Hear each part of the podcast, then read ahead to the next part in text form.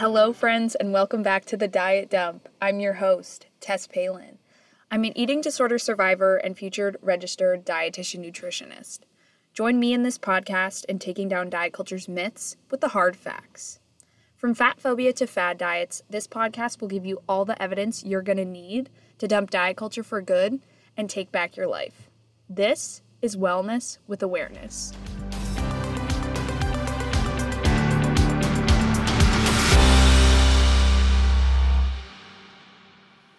Alrighty, folks. I thought it was only appropriate to kick off this podcast with one, the largest pillar of diet culture, and two, the most controversial aspect of diet culture.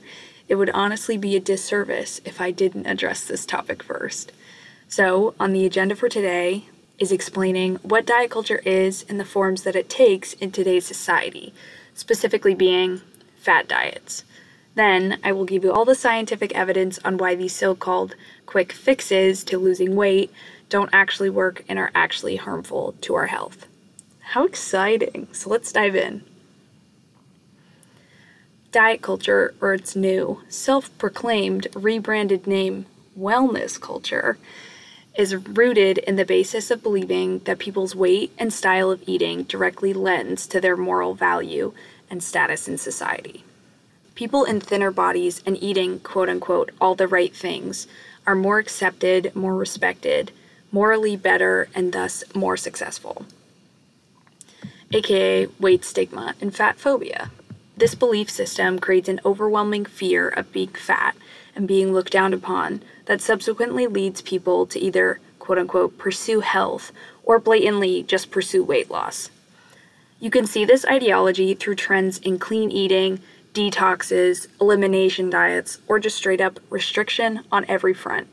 Regardless of the form that it takes for the individual person, the general consensus is that in today's society, your food and lifestyle choices directly determine your morality and status and you should feel shame if you don't pursue health or weight loss.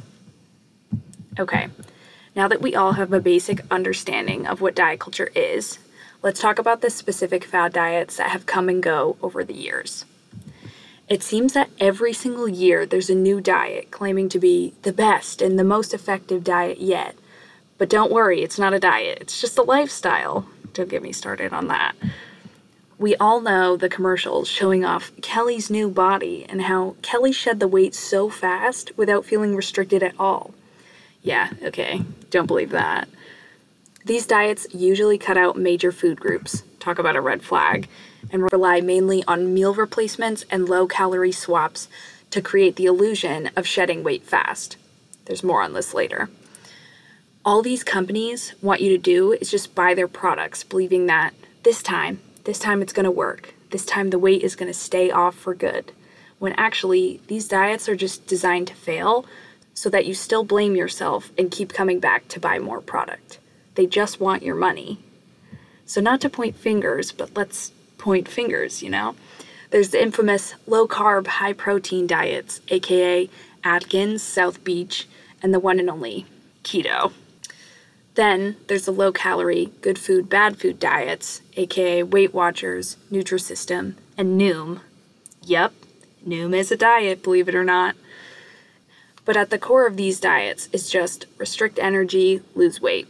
Oh, and if you mess up your diet and you gain weight, you must be a failure. And it's your fault that the diet failed. You clearly just don't have enough willpower, right? Wrong. These diets are just designed to fail. But why? It all boils down to set point theory. It's not because you don't have enough willpower or didn't quote unquote want it badly enough. No, it's because your body is just not designed for dieting and deprivation. Your body has a weight range that it functions best at, and it's going to fight to stay within this range. So when you restrict, your body has multiple mechanisms in place in order to return to its desired weight. One mechanism is the regulation of your hormones. When you diet, the hunger hormone ghrelin increases and the fullness hormone leptin decreases. This is your body just kindly asking you to consume a little more food because it just needs some more energy to, you know, survive. Studies show that these alterations in hunger hormone regulation tend to be permanent after the initial diet, as the body now believes that there's going to be intermittent periods of famine, so you need to eat the food while it lasts, you know? Furthermore, the body also thinks that you're starving, as I said, so it's going to conserve energy wherever it can, meaning the metabolism is going to slow down. Unfortunately, this makes weight gain so much easier when normal eating is resumed, because this is a protective mechanism for future deprivation. The deprivation in dieting also increases the stress hormone cortisol. Of course, your body's going to be stressed out from this bullshit diet because it thinks you're in a famine. This increased cortisol activates the reward system of our brain, which affects our drive for pleasure through food.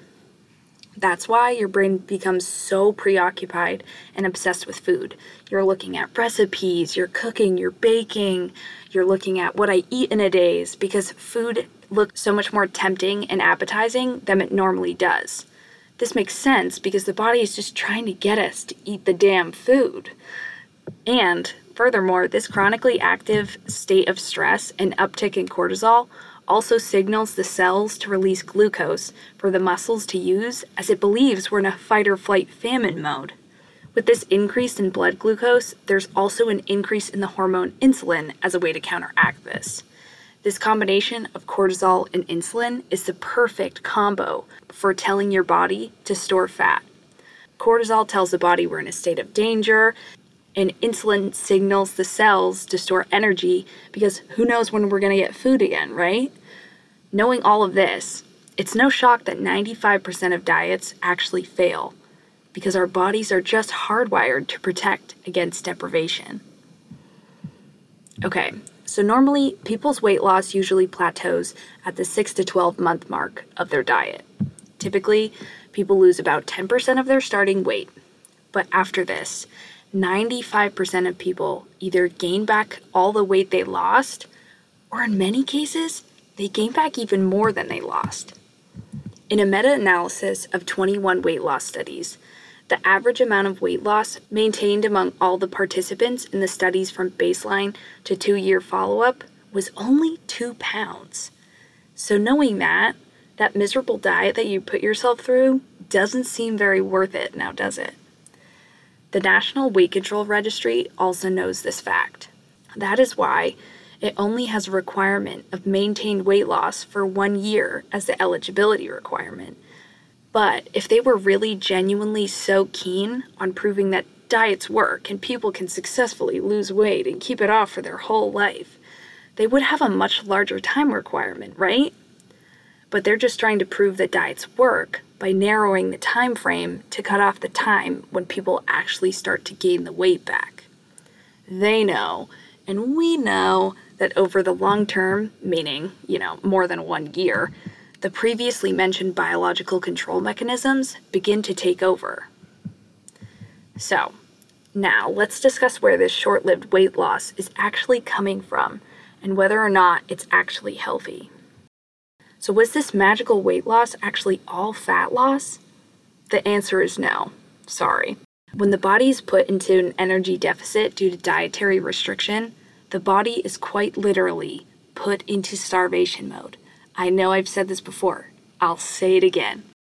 When we deprive the body of energy it needs to continue to fuel our day to day activities, cell turnover, brain function, all that good stuff, it has to find energy elsewhere.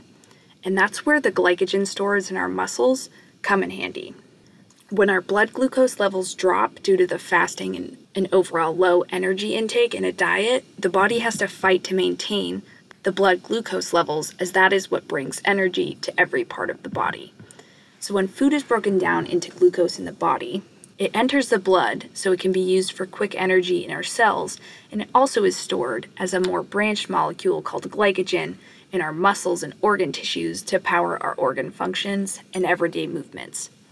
So, when there's limited blood glucose as a result of restriction, the most easily accessible source of energy is those glycogen stores in our muscle. But here's the kicker these glycogen molecules are also stored with water molecules in the muscle tissue.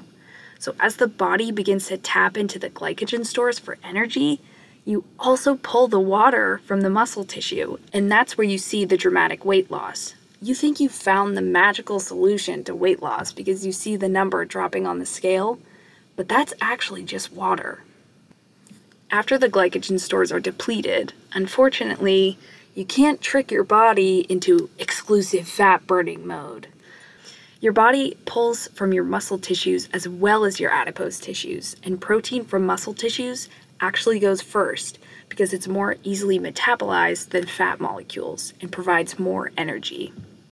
Part of the fat molecule, glycerol, can be broken down into glucose, but this does not supply much glucose at all.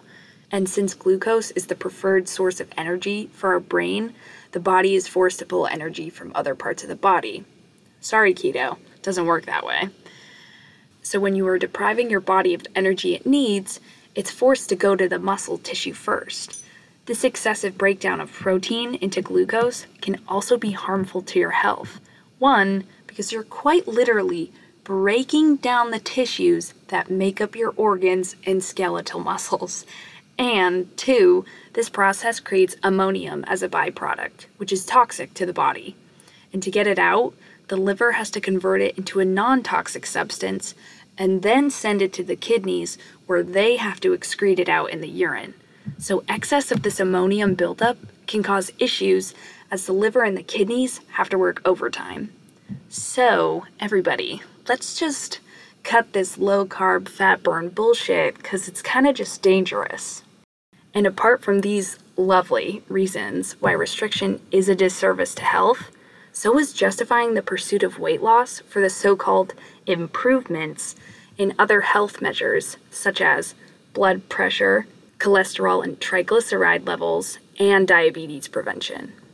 In a meta analysis of 21 randomized control trials that studied weight loss with a follow up of at least two years, weight change in the diet group was not at all significantly correlated with changes in blood pressure, cholesterol, triglyceride levels, or coronary mortality risk. Furthermore, other studies have shown that a history of repeated weight cycling actually puts these health measures at an even greater risk. In a seven year study of over 3,500 middle aged subjects with quote unquote healthy BMIs, weight cycling was actually an independent risk factor for metabolic syndrome, which includes increased risk for high blood pressure and cholesterol. Additionally, a study of over 2,000 middle aged men with both quote unquote healthy BMIs and quote unquote overweight BMIs, a history of weight cycling correlated to a higher resting insulin level in people with the quote unquote healthy BMIs, meaning there was an increase in insulin resistance in normal weight subjects, which is a precursor to diabetes. So, in many cases, quote unquote obesity is not the cause for diabetes. Instead, it's the cycle of restriction that puts individuals at risk, regardless of what size they are. This cycle of restriction also causes the blood pressure to fluctuate so drastically as the intake of energy fluctuates. So, as a consequence, the heart and the blood vessels are put through unnecessary stress that may lead to vascular damage. So, all in all, yo yo dieting in the name of health actually puts one more at risk for developing the poor health markers that dieters are running from, regardless of their weight. Okay, that was a lot of information, so let's do a quick recap. Our bodies are not designed to be deprived, and they have biological mechanisms that work against this. That is why 95% of diets fail you are not failing your diet. Your diet is failing you and your health. Yo yo dieting can be detrimental to your organs and skeletal muscles, as well as your blood glucose and blood pressure regulation. Okay, everyone, I hope this episode has been helpful to you in checking the facts and exposing the lies that diet culture feeds us about the quote unquote benefits of dieting. Stay tuned for the upcoming episode where I will go into a little bit deeper and explain the science behind intuitive eating. And that's a wrap, my friends. Thank you all so, so much for listening.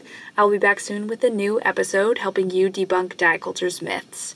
If you liked what you heard, please subscribe to the podcast on iTunes or Spotify or whichever platform you're listening to this on. And you can help spread the anti diet message by leaving a positive rating and review.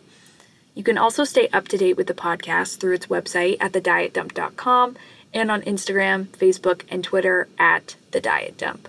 Thank you again for listening, and always remember to check the facts.